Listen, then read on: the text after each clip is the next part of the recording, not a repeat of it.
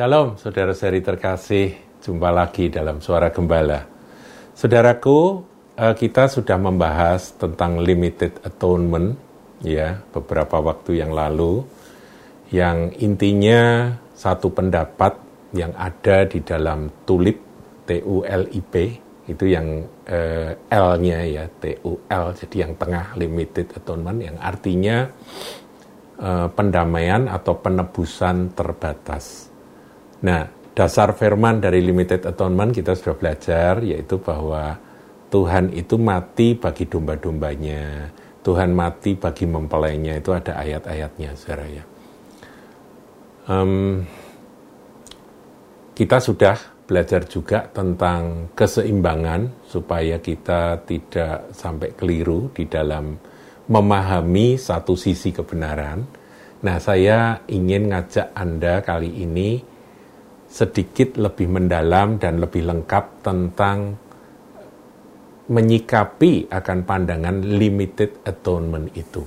Nah, saudaraku, di dalam kalangan uh, saudara-saudari kita Calvinis itu sudah ada yang mengemukakan bahwa limited atonement itu harusnya diubah menjadi unlimited atonement.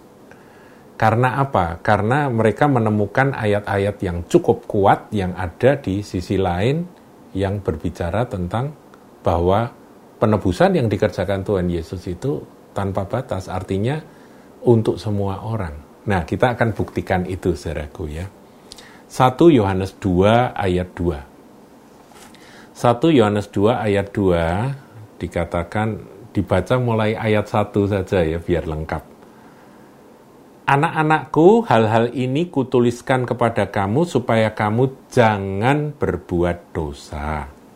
Namun, jika seorang berbuat dosa, kita mempunyai kita di sini orang-orang Kristen ya, kita mempunyai seorang pengantara kepada Bapa, yaitu Yesus Kristus yang adil. Ayat 2, perhatikan ayat 2.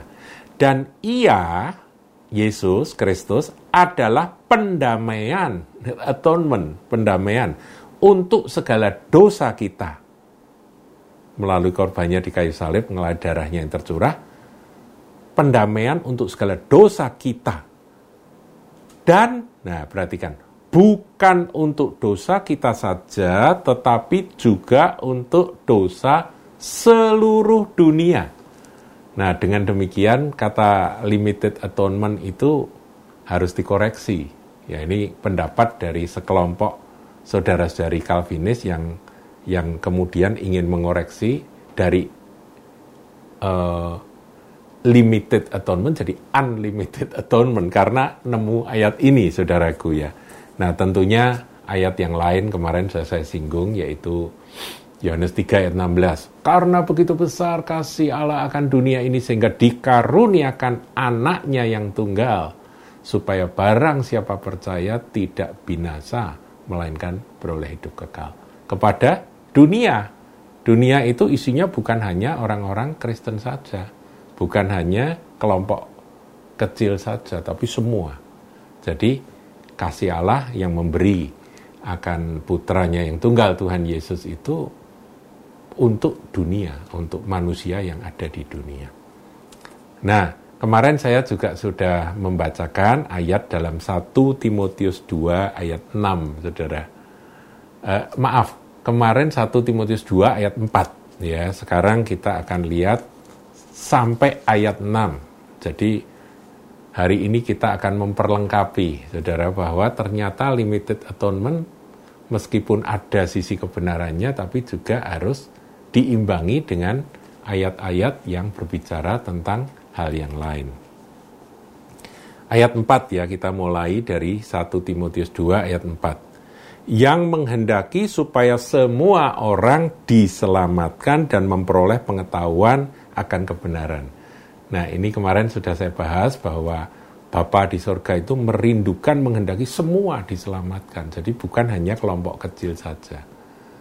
Nah, kemudian ayat 5, karena Allah itu Esa dan Esa pula dia yang menjadi pengantara antara Allah dan manusia yaitu manusia Kristus Yesus. Jadi manusia Kristus Yesus atau Kristus sebagai manusia itu adalah pengantara antara uh, kita dengan Allah yang Esa. 6. Yang telah menyerahkan dirinya sebagai tebusan bagi semua manusia. Garis bawahi kata semua manusia. Itu kesaksian pada waktu yang ditentukan. Semua manusia. Jadi bukan hanya terbatas pada kalangan tertentu. Saudaraku, uh, dengan ayat-ayat ini saya kira kita tidak boleh berpikir sempit ya bahwa Tuhan itu pilih-pilih kasih. Kita nggak boleh. Kalau nanti setelah ada penolakan dari orang-orang yang sudah mendengar berita Injil, kemudian ada yang percaya, ada yang menolak, dan sebagainya, itu urusan nanti, dan rahasia itu tentunya diketahui oleh dia yang maha tahu, itu ranahnya Tuhan. Tapi bagi kita, kita pegang ayat-ayat ini. Ingat uh, itu apa? Hamba Tuhan Rick Warren katakan apa? Bahwa kalau ada dua bagian dari firman Tuhan yang seakan bertentangan, aku percaya dua-duanya. Hmm. Kemudian aku akan terapkan mana yang lebih cocok untuk diriku. Nah, ternyata kalau urusan-urusan yang predestinasi, urusan-urusan eh, itu limited atonement, itu memang urusan Tuhan. Tuhan kan maha tahu, akhirnya siapa yang diselamatkan kan Tuhan tahu. Kan di Roma 11 ayat 25 kan juga dikatakan bahwa sampai genap jumlah orang-orang yang masuk iman, orang-orang kafir yang masuk iman, bangsa-bangsa lain yang masuk iman itu Tuhan tahu jumlahnya berapa. Tapi itu rahasia ilahi. Kita nggak perlu masuk ke area itu, saudara. Ya, jadi kita tahu menempatkan diri kita berpegang pada ayat bahwa Tuhan Yesus mati bagi semua manusia. Barang siapa percaya tidak binasa, melainkan beroleh hidup kekal. Ya, makanya di dalam Markus kan dikatakan oh, kita ini harus memberitakan Injil pada segala makhluk. Ya, barang siapa percaya dan dibaptis akan diselamatkan, yang tidak percaya akan dihukum. Nah, siapa yang menentukan bahwa itu tidak percaya, akan tidak percaya itu Tuhan. Urusan kita adalah terus kerjakan bagian kita. Ya, jadi ya hal-hal yang rahasia itu adalah milik Tuhan lah. Hal-hal yang tersembunyi adalah bagiannya Tuhan. Yang disingkapkan itu bagian kita, ya itu ayatnya ada. Kemudian ya itu tadi bahwa kemuliaan Allah itu merahasiakan segala sesuatu. Jadi kalau yang rahasia-rahasia, saudara, Jangan coba masukilah, nanti malah sesat. Kemudian 2 Petrus 2 ayat yang pertama. Ini banyak ayat ya hari ini ya saudara. 2 Petrus 2 Petrus 2 ayat 1.